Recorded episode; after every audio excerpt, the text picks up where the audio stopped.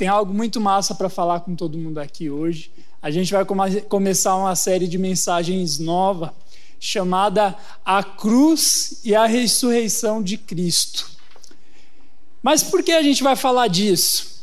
Porque eu tenho visto que Deus, ele tem algo especial para nós, está acontecendo algo diferente. Eu não sei se você parou para pensar, cara, mas aqui o auditório da PIB é o maior auditório de Curitiba, tá certo? Isso é uma bênção, glória a Deus. E se é o maior auditório de Curitiba e todos os auditórios só estão podendo ter 30% da capacidade, e a gente atingiu esses 30% semana passada no Segredo, quer dizer que o Segredo foi o maior evento de Curitiba durante a pandemia. Você pode dar glória a Deus aí? Olha só o que Deus pode fazer. Eu gostei do testemunho das meninas, o que Deus pode fazer por meio de adolescentes, cara. A gente pôde viver o melhor momento da pandemia. A gente pode dizer para Curitiba que o maior evento foi um culto ao Senhor. Deus é bom demais, cara. E eu creio que o mover de Deus está começando a acontecer no nosso meio, por isso hoje a gente vai estudar um pouquinho sobre aquilo que eu creio que é o principal em movimentos de avivamento, em movimentos de visitação de Deus, em movimentos onde várias e várias pessoas começam a conhecer Jesus, e o principal é a cruz de Cristo e a ressurreição.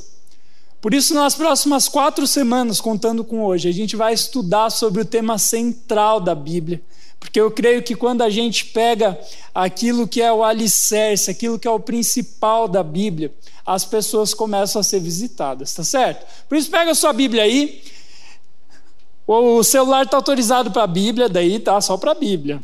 1 Coríntios 15, versículo 1 até o versículo 5.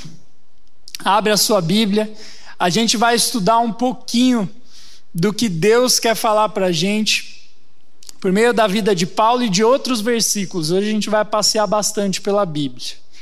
Quem achou, fala achei. Quem não achou, fala tô perdido. Ah, tem pouca gente perdida hoje, que benção, muito bom. Vamos lá então, vamos ler. Irmãos, quero lembrá-los do evangelho que preguei a vocês, o qual vocês receberam e no qual vocês estão firmes. Por meio deste evangelho, vocês são salvos, desde que se apeguem firmemente à palavra que preguei. Caso contrário, vocês têm crido em vão. Pois o que primeiramente lhes transmiti foi o que recebi, que Cristo morreu pelos nossos pecados, segundo as Escrituras. E foi sepultado e ressuscitou no 3º dia, segundo as Escrituras. E apareceu a Pedro e depois aos 12. Senhor Jesus, essa é a sua palavra e nós pedimos, fala poderosamente com a gente, tira toda a distração e que a gente possa sair daqui melhor do que a gente entrou. Em nome de Jesus. Amém. Aqui Paulo, ele fala o resumo do evangelho. Ele estava falando com os corintianos. Quem é corintiano aí? Uma solitária ali, muito bom. O povo de 1 Coríntios ali, e corintiano porque se você for na Bíblia em inglês é 1 Corinthians, olha só, o seu time tem o nome da Bíblia? Não? Que pena, né? Enfim, mas os corintianos ali eram bem pecador, né? Eu tô brincando aqui, mas enfim.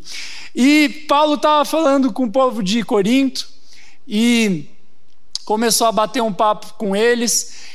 E no capítulo 15 ele relembra aquilo que é o principal. Ele fala, olha, eu quero lembrar vocês da palavra que eu preguei para vocês e que tem que ficar na cabeça de vocês. Jesus Cristo morreu pelos seus pecados e ressuscitou ao 3º dia.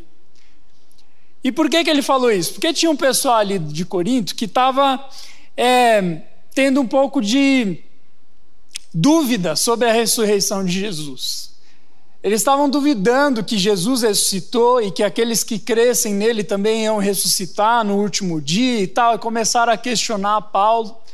E aí Paulo fala, olha, lembrem disso, lembrem que isso aconteceu. E nos versículos em diante, depois você pode ler em casa, ele fala, olha, ele apareceu para um tanto de gente, para um monte de gente, as pessoas viram. E Se você parar para pensar, se Paulo tivesse mentindo, essa carta que ele fez circular não ia estar circulando até hoje, porque geralmente mentira tem perna curta e não ia dar certo. Mas ele falou, olha, tal pessoa, um monte de gente viu, vários deles estão vivos, querendo dizer assim, olha, vocês podem conversar com essas pessoas, porque eles viram Jesus ressuscitar.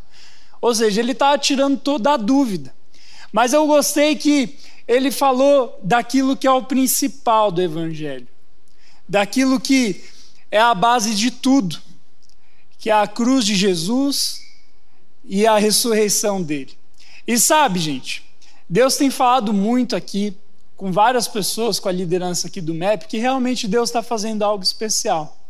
Eu contei semana passada a visão de uma adolescente que viu o rio de Ezequiel 47, que é um texto da Bíblia que fala de uma visão do profeta, onde ele via um rio que saía direto do templo e inundava vários lugares, e por onde esse rio passava, as coisas iam ganhando vida, flores iam brotando ao redor desse rio, tudo ia melhorando. E aquela menina aqui do MAP, ela falou, olha, eu tive essa visão só que com o MAP, eu vi um rio de Deus saindo do templo da nossa igreja, e esse rio saía com os adolescentes junto.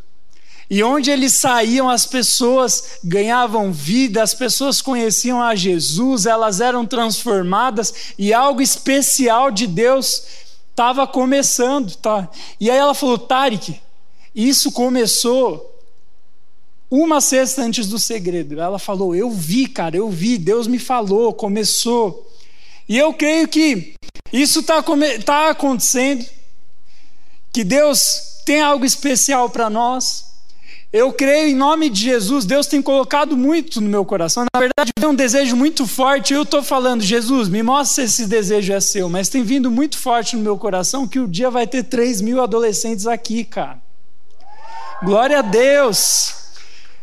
E só que para a gente ver isso acontecendo, e não é porque a gente quer um culto grande só para falar, uau, que culto massa, mas é porque onde esse rio passa, as pessoas ganham vida, e eu quero ver os adolescentes ganhando vida. Sabe, já teve vezes que eu chego ali na Rui Barbosa e eu vejo milhares de adolescentes saindo dos colégios, e eu fico, cara, meu Deus, eu preciso levar essa multidão para dentro da igreja, eles precisam conhecer Jesus. E para isso acontecer, a gente precisa pregar o verdadeiro evangelho. O verdadeiro evangelho, que é a cruz de Jesus e a ressurreição. Por que eu estou pegando forte nisso? Porque a gente ouve tanta coisa sobre Jesus, tem tanta gente ficando famosa falando sobre Jesus, mas muitas vezes eles deixam a parte principal do evangelho de lado. E se for só para juntar pessoas com gente famosa, a gente aqui no MAP chamava uma banda famosa, lotava isso aqui com 4.000 pessoas fácil e já era. Só que a ideia não é ser um ajuntamento de pessoas, é ser transformação de vida. Se isso aqui for um negócio só para ter ajuntação de pessoas, cara, vamos fechar o MAP, eu levo todos vocês para os barzinhos aqui da Avenida Batel. É sério, eles fazem ajuntamento de gente mais legal do que a gente aqui fingindo que a gente é crente, não é? Agora, a gente não está aqui para brincar, a gente está aqui para transformar a vida das pessoas. A gente faz isso feliz, mas a gente faz isso sério, e a gente tem um compromisso sério com Deus, e a gente crê que Deus muda a vida de adolescentes que estão passando por situações difíceis, e por isso a gente precisa estudar a cruz de Jesus. Por isso, o título da mensagem de hoje é, opa, quase tomei um pacote aqui, a cruz de Cristo. A gente vai estudar a cruz de Jesus. Eu queria que você abrisse a sua Bíblia em Marcos 15 agora. Eu falei que vocês vão passear. Se você não leu a Bíblia essa semana, cara, hoje você vai ler tudo que você não leu. Marcos capítulo 15, versículo 22 ao 24. Eu vou ler, se você não achou, acompanha aí no telão. A palavra diz assim: levaram Jesus ao lugar chamado Gólgota, que quer dizer lugar da caveira. Então lhe deram vinho misturado com mirra. mas ele não o bebeu, e o crucificaram. Eu vou ler de novo. Levaram Jesus ao lugar chamado Gólgota, que quer dizer lugar da caveira. Então lhe deram vinho misturado com mirra, mas ele não o bebeu, e o crucificaram. Eu peguei uma partezinha da crucificação de Jesus, porque hoje a gente vai focar só no que levou Jesus para a cruz. Por que Jesus foi para a cruz? Ah, para perdoar os nossos pecados, pastor. Tá, ok. A gente vai aprofundar um pouquinho isso. Para pensar.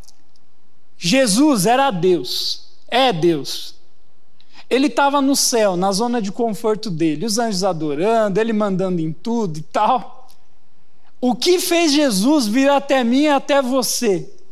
O que fez Jesus sair do céu, descer para a terra, ser maltratado pelas pessoas que ele criou, ir até um lugar chamado lugar da caveira e ser crucificado?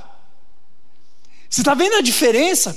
Jesus sai de um lugar maravilhoso, onde tudo que é bom, tudo que é bonito, tudo que é maravilhoso. A Bíblia diz que o céu é o lugar preparado para nós, e que nem olhos viram, nem ouvidos ouviram o que Deus tem preparado para aqueles que o amam. Cara, é impossível de imaginar. Jesus saiu desse lugar que é impossível de imaginar, desceu até aqui para ser maltratado e ir para um lugar chamado lugar da caveira e ser crucificado numa morte lenta e doída. Eu sempre brinco que quando você está andando e bate o dedinho na quina da cama, quem já fez isso? Dói, não dói? Meu Deus, velho, é uma dor indescritível. Às vezes, sei lá, você rala o joelho no futebol, acontece alguma coisa, não dói tanto igual bater o dedinho na quina da cama, ou do sofá, enfim. Agora você imagina pregos entrando nas suas mãos. Você imagina? Para pensar agora. Imagina um prego agora, e não é esses pregos que vende agora, que os pedreiros usam e tal. Os pregos da crucificação eram os negócios dessa lapa aqui assim, e de largura era bem grossinho. Então imagina esse prego entrando, um em cada mão. Imaginou? Aí nas pernas, aí a coroa de espinhos, aí antes ele levou não sei quantas chibatadas, e as costas já toda rasgada. E a cruz era suspensa, então ele ficava pendurado no prego. Tipo, imagina a cruz e as mãos dele sendo penduradas no prego. E quanto mais dor ele sentia, mais ele se mexia, mais rasgava. Você está vendo a dor? O que levou Jesus a sair lá daquele lugar maravilhoso, inimaginável, para vir aqui e sofrer isso? E a resposta é simples, mas é a mais poderosa da Bíblia. É porque Jesus amava a Deus acima de todas as coisas. Repete-se comigo: amar a Deus acima de todas as coisas. Cara, Jesus amava a Deus acima de todas as coisas. Era um amor tão grande que ele queria, que ele faria e faz tudo o que o Pai pede. Nós pecamos lá no Éden, você conhece essa história e tal, e a gente se desviou de Deus. Deus falou: vai para lá, que lá vai te fazer bem. A gente escolheu ir para o outro lado. E aí o mundo virou um caos, porque até hoje a gente reclama de Adão e Eva, mas tem um monte de Adão e Eva aqui, tudo igualzinho. A gente faz igual. Só que eles comeram um fruto, você come outro fruto, tem outros pecados que eu e você cometemos. Isso nos afastou de Deus. A palavra de Deus diz que o salário do pecado é a morte, e traz consequências terrenas e eternas. Aqueles que não creem em Jesus vão para o inferno. E não é porque Deus gosta de queimar os outros. Ah, vou fazer eles virarem churrasquinho do capeta. É porque se Deus é tudo que é bom, se o céu é o lugar de tudo que é bom, e eu olho para isso e escolho fazer o contrário, eu estou escolhendo ir para um lugar que não tem nada de bom. É o inferno. E aí Jesus vê isso, e eu já disse isso também, que se eu fosse Deus, quando eu visse Adão e Eva pecando, eu já tinha acabado com a humanidade ali.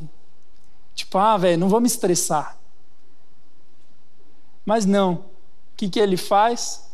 Ele manda o seu filho para ir no lugar da caveira, ficar pendurado num madeiro, por pregos, com uma coroa de espinhos, depois de ter levado chibatadas, depois de ter sido xingado, cuspido.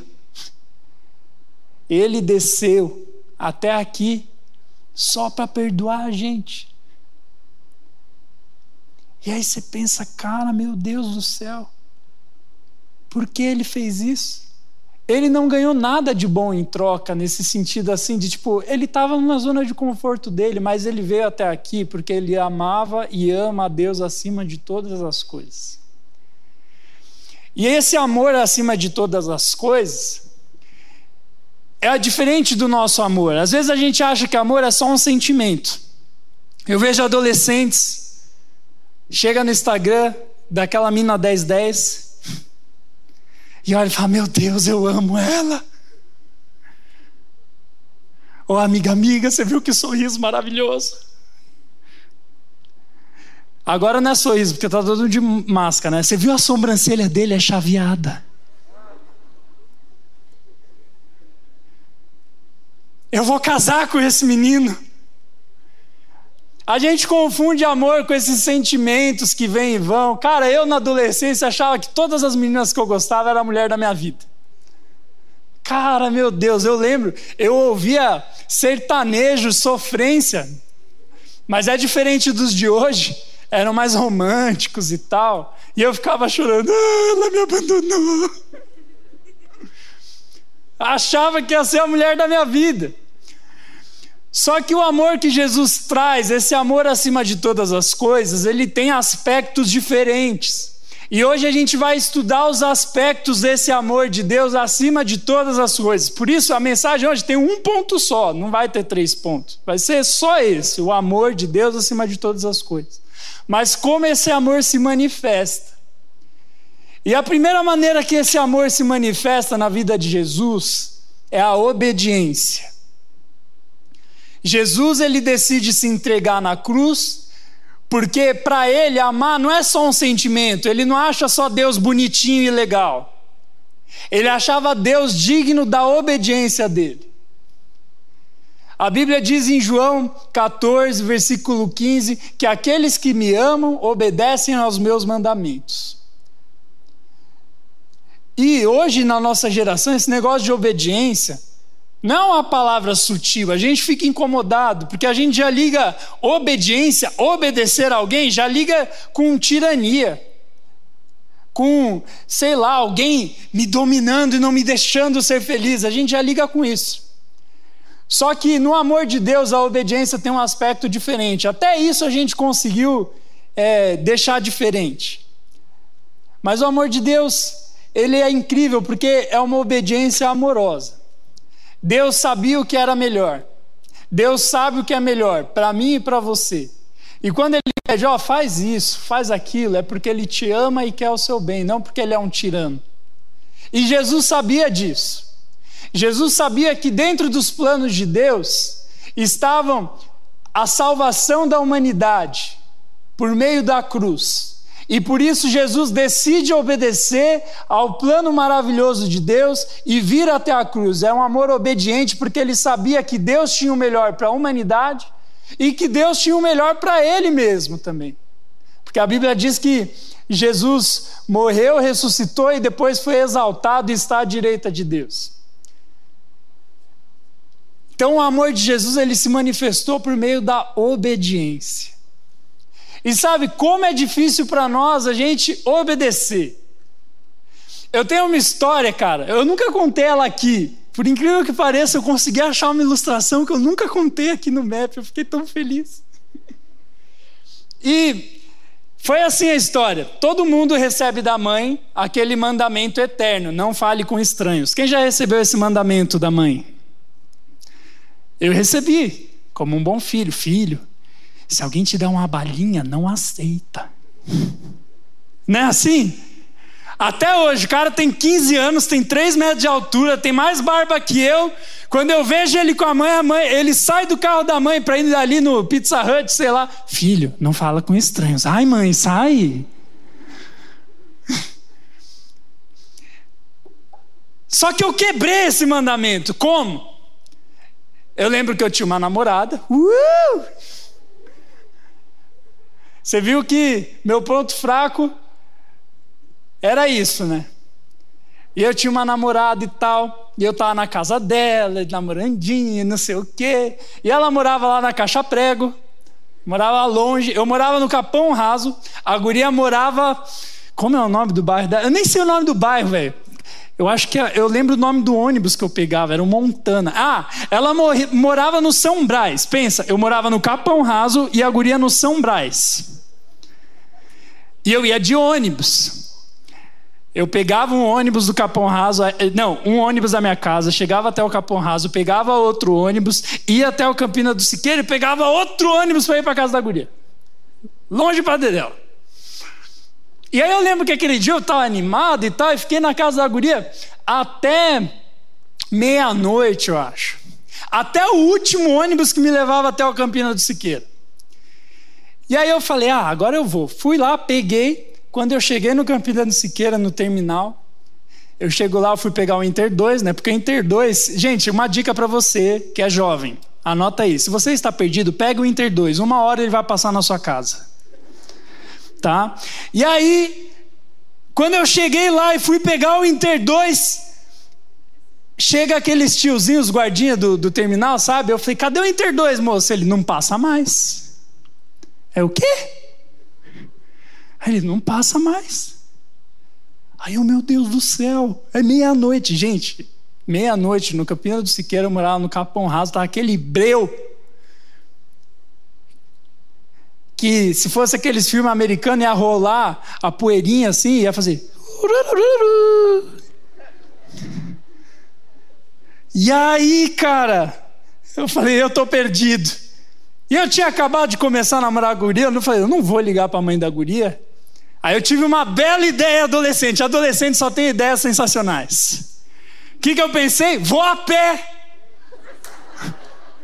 Aí eu decidi ir a pé até minha casa. Só que como eu era um homem atlético, sou até hoje, você pode ver os meus músculos, eu fui correndo. Eu falei, mano, eu vou trotar até a minha casa. Aí eu comecei a trotar, cara. Imagina, gente, você me acha magro agora? Eu era um palito. E eu já tinha o nariz desse tamanho, então imagina. E o nariz andando, Bolha falou, né? E eu correndo e tal, você já vai entender o que tem a ver com obediência, tá? É que a história é um pouquinho longa. Aí eu correndo lá e tal, aí eu já comecei a chorar, porque eu tinha feito umas besteiras. E eu tava no meio da rua, eu cheguei até o Santa Quitéria correndo, velho. Eu corri pacas, mano. Só que aí eu já fui correndo, Jesus me perdoa pelos meus pecados, você tá me castigando. E já fui chorando, pedindo perdão pelos pecados e tal. Ai, Deus, bem que podia passar alguém da PIB aqui e me levar pra casa. Olha a oração. E aí, eis que eu já tinha parado de correr porque eu estava cansado e estava andando meio desolado e para um carro. Eu lembro até hoje, era um Uno, na época que o Uno era novo. Ele parou assim. Aí eu falei, ai, Deus mandou alguém de igreja, glória a Deus. Só que eu fui ver, não, era um cara estranho. Lembra do mandamento? Não andarás com estranho. Mamãe 2:2. E aí, o cara falou, pra onde você está indo? Aí eu, pra casa. Aí ele, você quer carona? O que eu falei? Sim! Entrei no carro. E sabe quando você toma a decisão e depois se arrepende? Quando eu entrei no carro, eu já pensei, meu Deus, eu vou morrer. Pensa, meia-noite no Santa Quitéria, tudo escuro na Arthur Bernardes, eu pegando carona com estranho até o Capão Raso, velho. E aí, eu entrei no carro assim...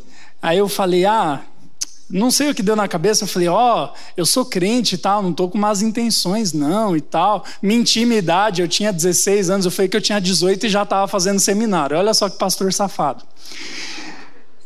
E aí eu falei, eu não tenho más intenções e tal. Aí, cara, ele virou assim com um sorriso, eu nunca esqueço o sorriso dele. Eu falei, eu não tenho más intenções. Ele virou e falou assim, e se eu tiver?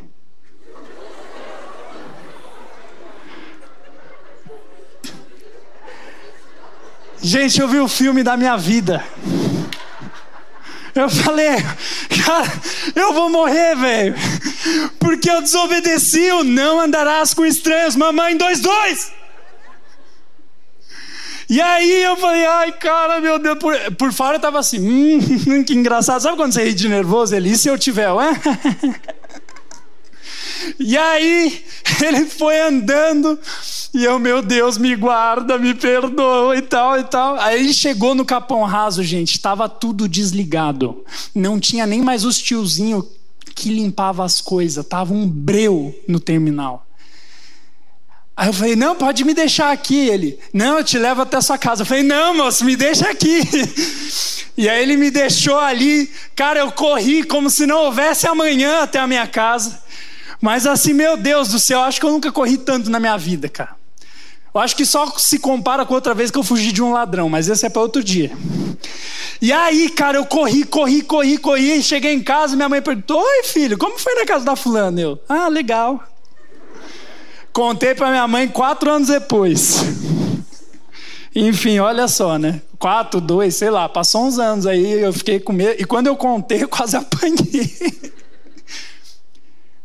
Mas olha só, como a quebra de uma coisa, uma regra simples, não anda com estranhos, pode acarretar, cara, foi Deus, velho. Se aquele cara, sei lá o que aquele cara, se aquele cara gostasse de árabe, gente, eu tava lascado. Acho que ele olhou e falou, esse aí é feio, não dá, tchau. Cara, eu quebrei uma coisa simples e quase me lasquei. Por isso que quando Deus diz, filho, faz isso, faz aquilo, pode até parecer bobo, pode até parecer que não faz sentido, mas cara, confie em Deus, confie na sua mãe. Lembra, não andarás com estranhos, mamãe? 2:2, muito bom, a gente vai criar uma Bíblia da mamãe. Cara, a obediência está totalmente ligada com amor. Amor sem obediência não é amor. A obediência tem a ver com eu colocar os propósitos do outro na frente dos meus propósitos, porque eu creio que o outro tem o melhor para mim. Isso quando eu confio na pessoa. Você não vai sair obedecendo uns loucos, né, gente? Mas agora, Deus, ele sabe tudo o que é de melhor para mim e para a sua vida. A gente tem que obedecer a Deus, cara. Amar a Deus acima de todas as coisas é obedecer a Deus. Nós temos que obedecer a Deus, cara, é pro nosso bem. O segundo aspecto do amor de Jesus é a humildade dele. Pensa, Jesus, ele abriu mão do ego dele. Como assim do ego? Pensa, Jesus é Deus, Jesus é poderoso. Ele criou o mundo, ele criou tudo. E ele abriu mão de todo esse poder e de todo esse controle para vir em carne humana e viver uma vida igual a minha e a sua, e sofrer igual eu e você sofremos, e sofrer mais do que a gente sofre. Tem que ser muito humilde para viver isso. Filipenses 2, do versículo 5 até o 9, você pode ir lá em casa depois. Fala que Jesus se esvaziou da glória dele. Ele não se importou com o status dele, porque ele amava Deus acima de todas as coisas, e ele precisava ir para a cruz, porque ele obedecia a Deus e porque ele era humilde o suficiente para se submeter àquilo que Deus pedia para ele. Ele falou, eu vou ser humilde, eu abro mão do meu eu para servir o outro, para servir a Deus e servir ao meu próximo. Semana que vem a gente vai conversar sobre amor ao próximo. Hoje é sobre amor a Deus. Amar a Deus acima de todas as coisas não é só levantar a mão no culto, é obedecer e ser humilde, cara. Ser humilde para se submeter àquilo que Ele te pede. Ser humilde para você abrir mão do seu status quando Deus te pede alguma coisa que não vai te trazer fama. E isso é uma coisa que muitos cristãos têm caído, porque a gente perde a humildade. Mas a gente tem que ser igual a Jesus, não se importar com o status. E humildade e submissão é outra coisa que no nosso tempo está deturpada. A gente já pensa de novo em tirania e tal. Só que a humildade e a submissão a Deus é algo como se você tivesse num namoro. Quem quer namorar aí? Ô, glória, Jesus abençoa meus irmãos encalhados. Ô, pastor, não sou encalhado, sou jovem, estou esperando em Deus, estou brincando. Mas é igual num namoro, num relacionamento, num casamento. Você se submete ao outro por amor. Você coloca o desejo do outro na frente do seu porque você quer agradar a outra pessoa. Você ama. Cara, quantas vezes eu e a Rê, a gente tem as nossas manias. Quantas vezes, a Rê sempre deita antes de mim, né? Pra quem não sabe, a Rê é minha esposa. E aí, e aí ela sempre deita antes. E cara, tem vezes que eu tô louco pra deitar, eu já arrumei, já escovei o dente, já não sei o que, tal. Aí quando eu tô deitando, a Rebecca fala, amor, traz um copo d'água. Eu tipo, por dentro eu tô tipo, não. Mas aí eu lembro, humildade, colocar o desejo do outro na sua frente. Eu falo, claro, amor. Por dentro eu tô, quero te matar. Mas eu penso assim, eu tenho que colocar o desejo dela na frente dos meus desejos. Eu tenho que abrir mão daquilo que é importante para mim por ela. E se a gente faz isso nas pequenas coisas, a gente vai fazer isso nas grandes coisas também. Se nós amamos a Deus acima de todas as coisas, a gente precisa se submeter a Ele em humildade, colocando os desejos dEle na frente dos nossos, pois Ele sabe o que é melhor, e também porque nós queremos agradar a Deus. Deus não poupou o Filho dEle na cruz para salvar eu e você dos nossos pecados. O que custa fazer alguma coisa que Ele te pede? Não custa nada. O serviço a Deus fica mais leve. A gente para de fazer as coisas de Deus incomodado, triste, cansado. A gente pensa, cara, Jesus foi até a cruz por mim, em obediência e humildade. O que custa eu liderar uma célula? O que custa eu falar do amor dele para alguém? O que custa eu obedecer aos mandamentos? Sendo que esses mesmos mandamentos são para o meu próprio bem, para o bem das pessoas ao meu redor. Não custa nada.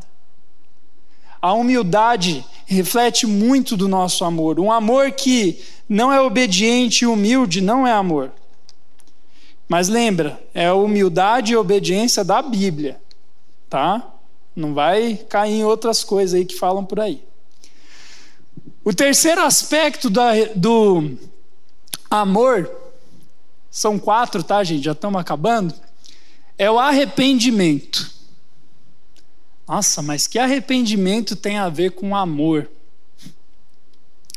Quando Jesus topa descer até aqui e morrer por nós, essa demonstração de amor dele foi para que houvesse arrependimento no meu e no seu coração.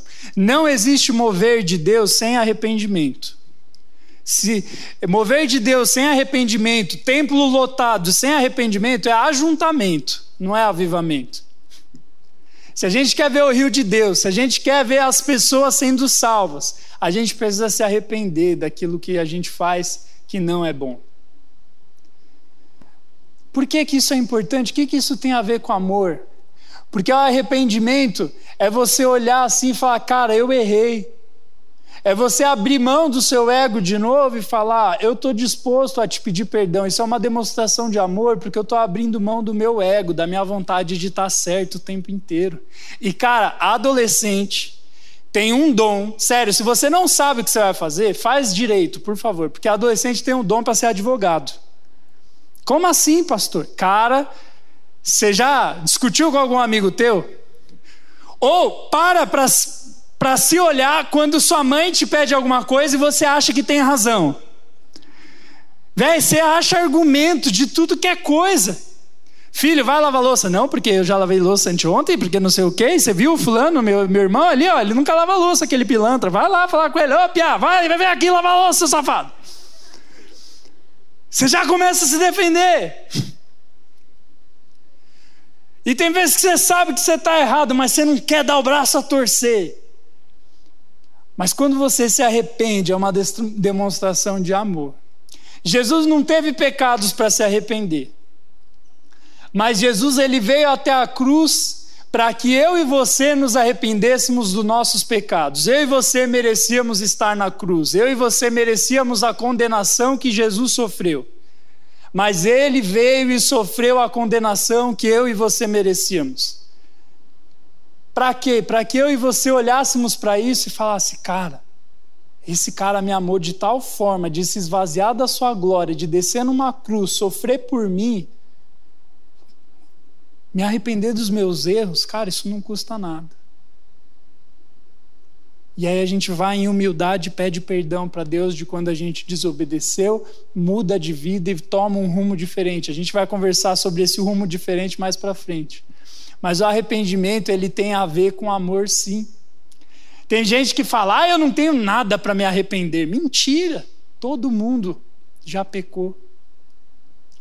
E falando em arrependimento, eu lembrei de outra história. Essa eu nunca contei no MAP também. Ô louco. E eu lembro que quando eu era moleque, era pior. Hoje eu ainda estou lutando contra o meu orgulho. Mas eu era muito orgulhoso, cara. Muito orgulhoso. Meu Deus do céu. E eu lembro que eu aprontava. E meu pai, ele não era muito fã do chinelo voador. Sabe o chinelo voador? Aquele que você está a 15 metros de distância, sua mãe joga e te acerta. Então, meu pai não era fã do chinelo voador. Meu pai achava que quando eu fazia alguma coisa errada, eu tinha que ir para o quarto pensar. Já a minha mãe, ela era bem fã do chinelo voador, misericórdia. E eu lembro que quando eu fazia alguma coisa de errada, meu pai falava assim: filho, vai para o quarto pensar. Aí eu me defendia: não, mas não sei o que, não sei o que. Vai para o quarto pensar, moleque. Aí eu ia. E daí ele me fazia ficar meia hora no quarto pensando no que eu fiz. E aí depois que eu fiquei meia hora lá, eu tinha que voltar na sala. E aí ele perguntava: e aí, se arrependeu? E cara, eu era tão orgulhoso que eu falava: não. Aí ele: então volta pro quarto. Cara, eu lembro de vezes que, sem brincadeira, eu fui e voltei umas 4 vezes até me arrepender. Porque eu não queria dar o braço a torcer. Eu fiquei horas dentro do quarto, era só chegar e falar: pai, me perdoa que eu bati na minha irmã, me perdoa que eu não sei o quê, me perdoa que eu respondi grosso, me perdoa que eu não guardei a louça, que eu não varri o quintal, enfim, tantos pecados da infância. Era só pedir perdão, era só se arrepender. Mas a gente é tão orgulhoso, cara. E a gente faz isso com Deus. Deus fala: cara, muda de vida, isso vai te fazer mal, não faz mais. Aí você fala: não sei se estou errado. Então tá bom, filho, vai pro quarto orar, vai pensar, depois você volta aqui. E a gente vem e volta e vai, e ouve palavra, e ouve o pastor falando, e ouve o líder falando, e lê a Bíblia, e não sei o quê. E cara, o coração é duro. Só que a gente está perdendo a bênção do amor de Deus por causa disso. Cara, deixa Deus quebrar esse orgulho em nome de Jesus. O orgulho, ele acaba com a gente, cara. O orgulho acaba. O orgulho é você olhar para Deus e se achar autossuficiente, independente dele. Eu não preciso de Deus, eu consigo fazer as coisas do meu jeito. Cara, para com essa besteira. Deixa Deus entrar, deixa Deus te levar para o quarto para você refletir a sua vida e tomar boas decisões. E o último aspecto do amor de Deus, o primeiro foi obedecer, humildade e submissão, arrependimento, e o quarto é perdão dos pecados, é você aceitar o perdão. Eu lembro que quando eu fazia isso, meu pai falava, tudo bem, filho, eu te perdoo. E me dava um abraço e um beijo, olha só que bonitinho. Bem melhor que o método do chinelo voador, né? E o aceitar o perdão dos pecados é só o fim desse amor. Jesus, ele veio para oferecer esse perdão dos pecados para nós. Ele veio dar de graça, ele falou, ó, se você for humilde, obediente, se arrepender, está aqui o perdão, sua conta está limpa, sua ficha está limpa, você pode viver uma nova vida. E a última história que eu vou contar para ilustrar isso é uma história da Rede, quando ela era criança. Ela viveu essa questão do arrependimento e do perdão dos pecados. Essa história é muito boa, cara. Ela fazia o seguinte, ela não gostava muito de tomar banho. E aí, o que ela fazia? Ela entrava no banheiro, ligava o chuveiro, quem nunca, né? Quem já fez isso? Você já sabe o que vai acontecer, né? Aí, ó, tá confessando os pecados. Eu já fiz isso. Se você nunca fez isso, você é um santo. Ela entrava no banheiro, não queria tomar banho, ela ligava o chuveiro e ficava sentada na privada esperando o tempo passar, fingindo que estava tomando banho, cara. E ela disse que ela fez isso algumas vezes. Só que aí um dia ela tomou consciência disso, e aí a consciência dela começou a pesar horrores, assim. E ela contou que ela chegou chorando para a mãe, de soluçar, assim, porque a mãe dela um dia tinha dito assim, filha, você pode me contar qualquer coisa. Olha só que bonitinho. E aí a consciência dela pensando, meu Deus. E aí começou a pesar, chorando de soluçar, mãe, eu tenho que te contar um negócio. E é legal minha sogra contando essa história, que ela fica, meu Deus, o que essa menina fez? Ela, eu fingi que tomei banho algumas vezes. E aí a mãe dela, ao mesmo tempo que ria da cara dela, consolava também. E sabe, às vezes a gente deixa o peso do pecado aqui, o peso na consciência, ficar vindo até chegar uma hora que a gente não aguenta mais. Talvez se ela tivesse falado na primeira assim, ô mãe, hoje eu não tomei banho. Até ia ser de boa, mas ela ficou guardando, e o peso na consciência só aumentando. E quantas vezes a gente faz isso? A gente sabe que está errado, mas é orgulhoso, não se arrepende e fica guardando o pecado ali, não confessa para Deus, não pede perdão, não vai para outra direção, e aí fica o peso do pecado. E eu vejo vários adolescentes que estão vivendo uma vida ruim por causa de uma vida de pecado, cara. Tem adolescente que está deprimido por causa de pecado. Eu não estou dizendo que depressão é decorrência de alguém que pecou, não. Tem vários tipos de depressão, mas tem pessoas que sofrem com isso porque não tem humildade para chegar diante de Deus e falar, ah, Deus, eu me arrependo dos meus pecados, me perdoa. E aí o peso do pecado vai deixando a pessoa amarga. Só que, cara, Jesus desceu da cruz para te oferecer o perdão dos pecados. Essa mochila de pecados que você está carregando nas suas costas, em nome de Jesus, pega essa mochila hoje e joga diante do altar de Deus e fala, Deus, chega. Eu quero te amar como Jesus. Eu quero te amar acima de todas as coisas como Jesus. Pensa, você não precisa ir para uma cruz, cara. Você só precisa se ajoelhar aos pés da cruz e falar, Deus, me perdoa. Você só precisa falar, Deus, eu sou humilde o suficiente para reconhecer que você sabe o que é melhor para a minha vida. Deus, eu me arrependo, eu quero mudar de vida, eu quero viver esse amor verdadeiro de Jesus.